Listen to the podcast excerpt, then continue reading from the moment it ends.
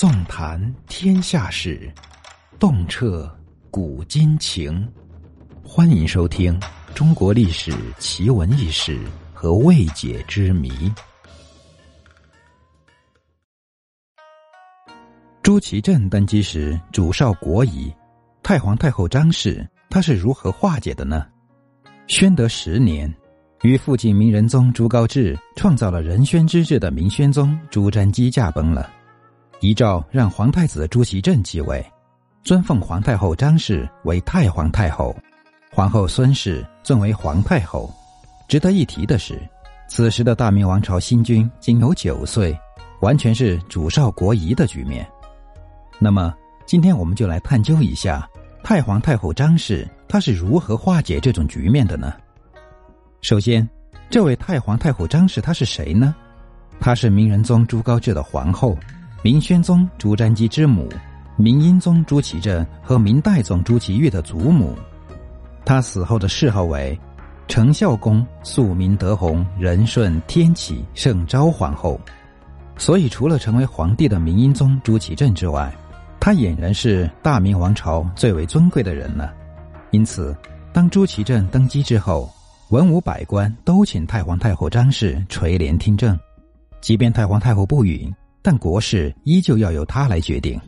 要知道，此时太皇太后张氏的地位是很尊崇的，但她却没有重用娘家人来帮助自己，甚至还严格遵守着外戚不准干预朝政的祖训，有时。还把已经升任为司礼监掌印太监的王振叫过来训斥几句，使得王振不敢在他掌权期间干任何坏事，以及擅权朝政等。不仅如此，他还重用明宣宗时期的旧臣，其中名留青史的要数杨士奇、杨荣、杨溥三位内阁辅臣，时人称其为“三杨”。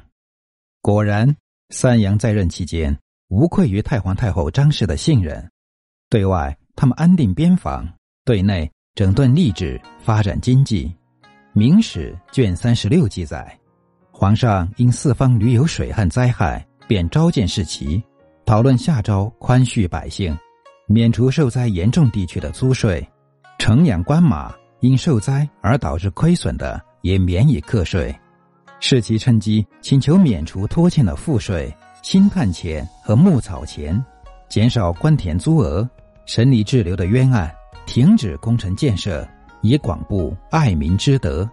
可就在明朝呈现一番欣欣向荣之态时，三杨之一的杨荣于正统五年因病逝世，享年七十岁，谥号文敏。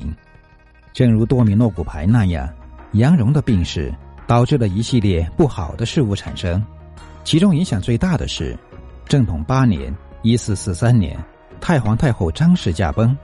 紧接着，正统九年（一四四四年），杨士奇去世，谥号文贞；正统十一年（一四四六年），杨溥去世。最终，王振在阻碍消失之后，开始崭露头角，然后抓住一切机会讨好明英宗朱祁镇，成为了明朝第一代专权的宦官。后世有诗评价：“张太后当宣阴之际，可以御政而不御政。”是汉唐女王何如哉？